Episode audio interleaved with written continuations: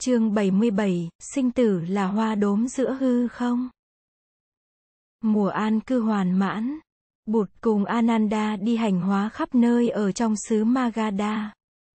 Những chốn non xanh nước biếc bụt đều có tới. Nhưng không có nơi nào người không dừng lại. Để thăm viếng các trung tâm tu học. Để dạy dỗ, và khích lệ các vị khất sĩ. Và nói pháp thoại cho giới cư sĩ. Đại đức Ananda thường được bụt chỉ cho thấy những cảnh tượng đẹp đẽ. Đại đức vốn ít, để ý đến phong cảnh vì tâm trí mải lo cho bụt. Bụt biết như thế nên, thường nhắc thầy. Đại đức nhớ lại trong suốt gần 20 năm làm thị giả cho bụt. Bụt đã chỉ cho thầy xem biết bao nhiêu là cảnh đẹp. Người hay nói, nhìn đi, Ananda, núi thứ đẹp biết bao, khả ái biết bao. Này Ananda, động Saptapani đẹp quá. Này Ananda, Trúc Lâm tu viện dễ thương biết bao. Có một lần đứng trên đồi, Bụt đã chỉ cho Ananda thấy những thửa ruộng chín vàng bao bọc những bờ cỏ xanh. Người khen cảnh ấy đẹp, và bảo Đại Đức nên phòng theo mô thức ấy, để may áo phước điền sang Hati cho các vị khất sĩ.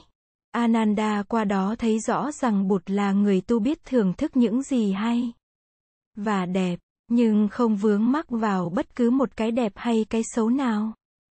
Mùa mưa năm sau, Bụt về tu viện Jetavana an cư. Vua Pasenadi đi du hành mãi tới giữa mùa an cư mới về. Về tới kinh đô, biết Bụt hiện đang an cư. Vua liền đến thăm Bụt.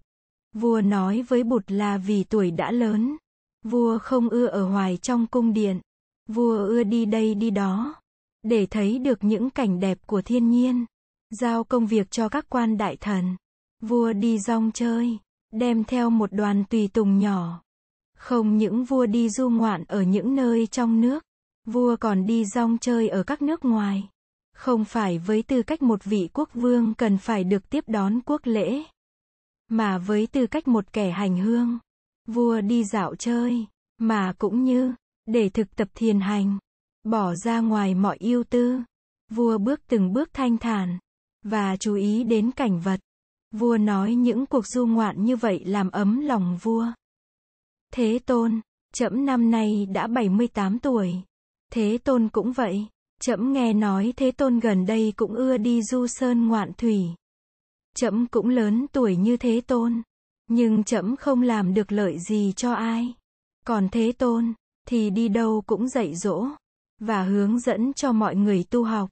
Thế Tôn đến đâu là như mặt trời chiếu sáng đến đó. Rồi vua tâm sự với Bụt về một nỗi đau thầm kín của vua. Số là trong một cuộc âm mưu đảo tránh xảy ra tại kinh đô 7 năm về trước. Vua đã kết tội lầm vị tổng tư lệnh quân đội hoàng gia là tướng Bandula và đã xử tử ông. Mấy năm sau vua mới biết là mình lầm. Vua hối hận lắm, vua đã tìm mọi cách để phục hồi danh dự cho tướng Bandula và đã bồi thường cho gia đình ông. Vua cũng đã cất nhắc cháu của ông là tướng Karayana lên chức tổng tư lệnh quân đội hoàng gia. Có bụt an cư tại thủ đô. Vua đến tu viện Zetevana hầu như mỗi ngày để hoặc nghe thuyết pháp hoặc tham dự vào những cuộc pháp đàm, hoặc được ngồi im lặng với bụt. Mãn mùa an cư, bụt lại lên đường du hóa, và vua cũng cùng đoàn tùy tùng của vua đi rong chơi khắp trốn. Gọi là đi tuần thú. Năm sau, cuối mùa an cư, bụt đi lên xứ Kuru. Sau khi ở đó hai tháng, bụt lại theo bờ sông đi xuống Kosali, về Banarasi, ghé Vesali, rồi lại đi lên miền Bắc. Một hôm nọ, đang cư trú hành đạo tại quận lỵ Medelampa, một quận lỵ nhỏ trong vương quốc Sakya quê hương của mình. Bụt tình cờ gặp vua Pasenadi. Lần này vua đi du hành có đem theo thái tử Vedudaba và tướng Karayana. Vua muốn làm vui lòng vị cận thần, mà ngày xưa vì lỗi lầm vua đã kết tội một cách oan uổng người bác của ông ta. Đang đi du sơn ngoạn thủy vua chợt nhớ bụt, và hỏi thăm không biết bụt hiện giờ ở đâu. Người ta cho vua biết là Bụt Giang hành đảo ở quận Medelampa Medelampa chỉ cách Nagaraka nơi vua đang du ngoạn chỉ chừng nửa ngày đường. Mừng quá, vua bảo Karayana thắng xe đưa vua tới thăm Bụt. Đoàn tùy tùng của vua chỉ đem theo có bốn chiếc xe. Tới Medelampa vua hỏi thăm, và biết được Bụt đang cư trú trong công viên quận lỵ. Xa giá của vua đậu lại ngoài cổng, để đoàn tùy tùng ở lại bên ngoài. Vua bảo tướng Karayana cùng đi với vua vào công viên, thấy bóng các vị khất sĩ áo vàng qua lại. Vua tìm tới một vị gần nhất, và hỏi thăm bụt ở đâu. Vị khất sĩ chỉ cho vua một ngôi nhà ẩn dưới bóng cây bóng lá. Và nói, tâu hoàng thượng, bụt đang ở trong ngôi nhà đó. Cửa đóng, hoàng thượng cứ thong thả đi tới đấy. Rồi hoàng thượng ho lên một tiếng, và gõ hai tiếng. Thế nào Đức Thế Tôn cũng mở cửa rước hoàng thượng vào. Vua cởi thanh gươm, và tháo vương miện xuống trao cho vị tướng lãnh. Bảo ông ta trở lại với đoàn tùy tùng. Để đợi mình, rồi vua một mình tiến về ngôi nhà nơi bụt ở. Tới trước cửa, vua đằng hắng, và ho lên một tiếng. Chưa kịp gõ cửa, thì cửa đã mở. Bụt mừng rỡ khi thấy vua. Người cầm tay dắt vua vào trong nhà. Hai đại đức Ananda và Sariputta hiện có mặt để hầu chuyện với Bụt trong tịnh thất cũng đứng dậy chào vua. Bụt mời vua ngồi trên một chiếc ghế, rồi tự mình ngồi xuống trên chiếc ghế đối diện. Hai vị đại đức đứng hầu sau lưng Bụt. Vừa ngồi xuống vua đã đứng dậy. Vua lại xuống dưới đất, và ôm hôn hai bàn chân của Bụt. Vua quỳ trong tư thế ấy thật lâu. Hai tay vuốt ve bàn chân của Bụt. Miệng nói, Thế Tôn, Trẫm là Pasenadi vua nước Kosala. Trẫm xin kính làm lễ Thế Tôn. Trẫm là Pasenadi vua nước Kosala. Trẫm kính xin làm lễ Thế Tôn. Bụt đỡ vua dậy, người mời vua ngồi lại một lần nữa xuống ghế. Rồi người nói, Đại vương, sao hôm nay, Đại vương lại lễ lại cung kính quá đáng như thế? Chúng ta không phải là một đôi bạn thân thiết hay sao? Vua nói, Thế Tôn, con có một vài điều mà con muốn tự miệng con nói ra. Để Thế Tôn nghe, con sợ không có dịp. Bụt dịu dàng, điều gì, xin Đại Vương cứ nói. Thế Tôn, con hoàn toàn tin tưởng nơi Thế Tôn. Bậc toàn giác, con hoàn toàn tin tưởng nơi giáo pháp của Bụt, và nơi giáo đoàn khất sĩ của người. Con đã từng thấy, và gặp những tu sĩ Bà La Môn và các đạo sĩ các giáo phái. Họ có thể tu hành đứng đắn, có khi được 10, 20, 30 hay 40 năm, nhưng sau đó con lại thấy họ bỏ cuộc và đi vào nếp sống ngũ dục ở trong đạo pháp của Thế Tôn. còn thấy các vị khất sĩ hầu hết đều tu phạm hạnh cho đến trọn đời. Thế Tôn, con từng thấy vua chống đối vua chúa tướng sĩ âm mưu chống tướng sĩ. Bà La Môn chống bà La Môn. Vợ cãi cọ với chồng. Con cãi cọ với cha. Anh cãi cọ với em. Bè bạn cãi cọ với bè bạn. Ở đây con thấy các vị khất sĩ sống trong hòa kính. An vui, hợp nhau như nước với sữa.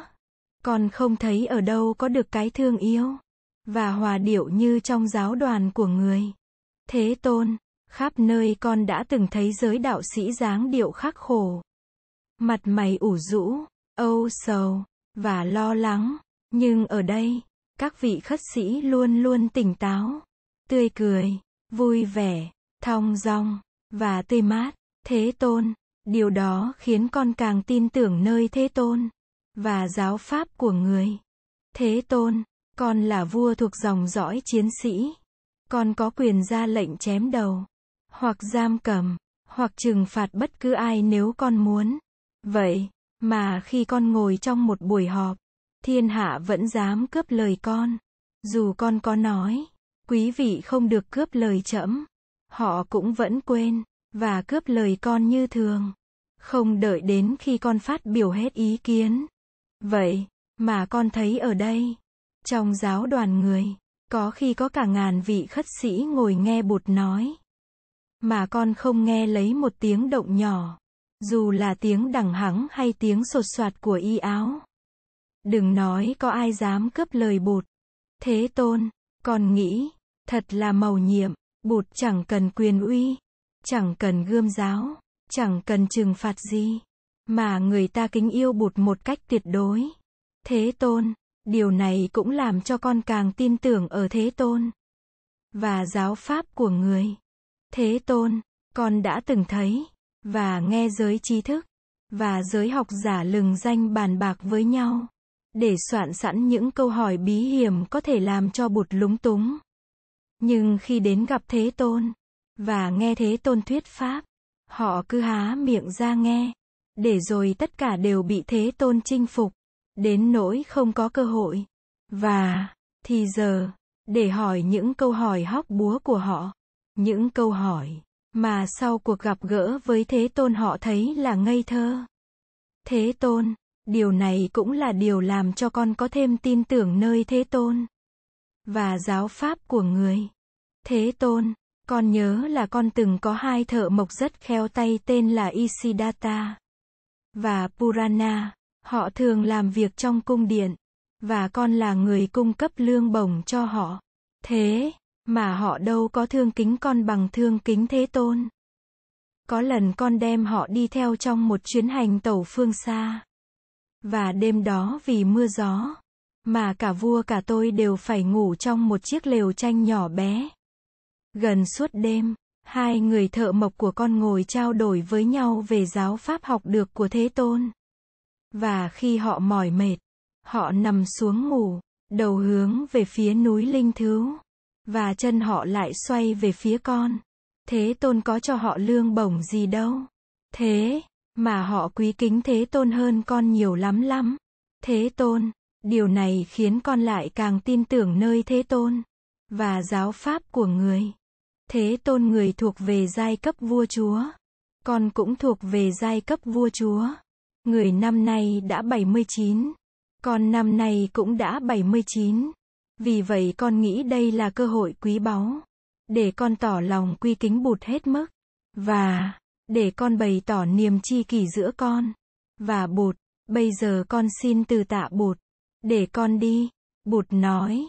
Đại vương, đại vương hãy trân trọng giữ gìn sức khỏe. Và bụt đứng dậy đưa tiễn vua ra cửa. Lúc bụt trở vào, hai đại đức Ananda và Sariputta đứng dậy chắp tay im lặng. Hai đại đức đã chứng kiến từ đầu đến cuối buổi gặp gỡ này giữa bụt và vua. Bụt nói, Sariputta và Ananda quốc vương Pasenadi đã nói những lời chân thành nhất của quốc vương đối với Tam Bảo. Các thầy nên ghi nhớ lấy, để làm vững mạnh thêm đức tin của những người hậu học. Tháng sau, Bụt lên đường về miền Nam. Đi chừng nửa tháng, người về đến núi Linh Thứu. Về tới núi Linh Thứu, Bụt nhận được hai tin buồn cùng một lúc. Vua Pasenadi đã băng, và Đại Đức Moggallana đã bị những người thuộc giáo phái lõa hình ám sát ngay tại cổng tu viện Trúc. Lâm, quốc vương Pasenadi đã băng, không ở thủ đô Savithi, mà ở Rajagaha trong một tình trạng không được xứng đáng lắm đối với một người như vua. Theo tin tức nhận được, thì sau cuộc viếng thăm bụt ở quận lỵ Medalampa, vua đã trở ra với đoàn tùy tùng. Nhưng khi ra tới cổng vua chỉ còn thấy có một chiếc xe và một người cung phi ở lại. Hỏi ra, thì ba chiếc xe kia đã trở về Savithi dưới sự cưỡng ép của tướng Karayana. Đem theo vương miện, ấn tín, và thanh gươm báu của vua. Karayana bảo thái tử Vidudaba phải trở về ngay Savithi, để lên ngôi vua. Đừng, để một người quá giả yếu ngồi trên ngai mãi mãi. Thái tử dùng rằng chưa chịu, thì Karayana dọa rằng nếu thái tử không chịu về làm vua, ông ta sẽ về kinh tuyên bố đảo tránh, và tự xưng vương. Dưới áp lực ấy, Thái tử Vidudaba đã phải vâng lệnh. Vua quyết định đi về thành Rajagaha để cầu viện với cháu là quốc vương Ajatasattu.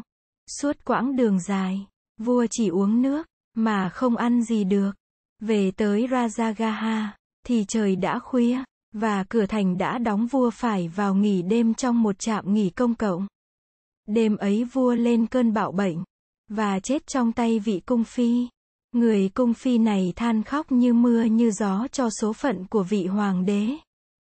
Sáng ngày, sau khi hay tin, vua Ajatasattu vội vã cho rước long thể vào cung, và ra lệnh tổ chức một lễ quốc táng long trọng cho người bác của mình.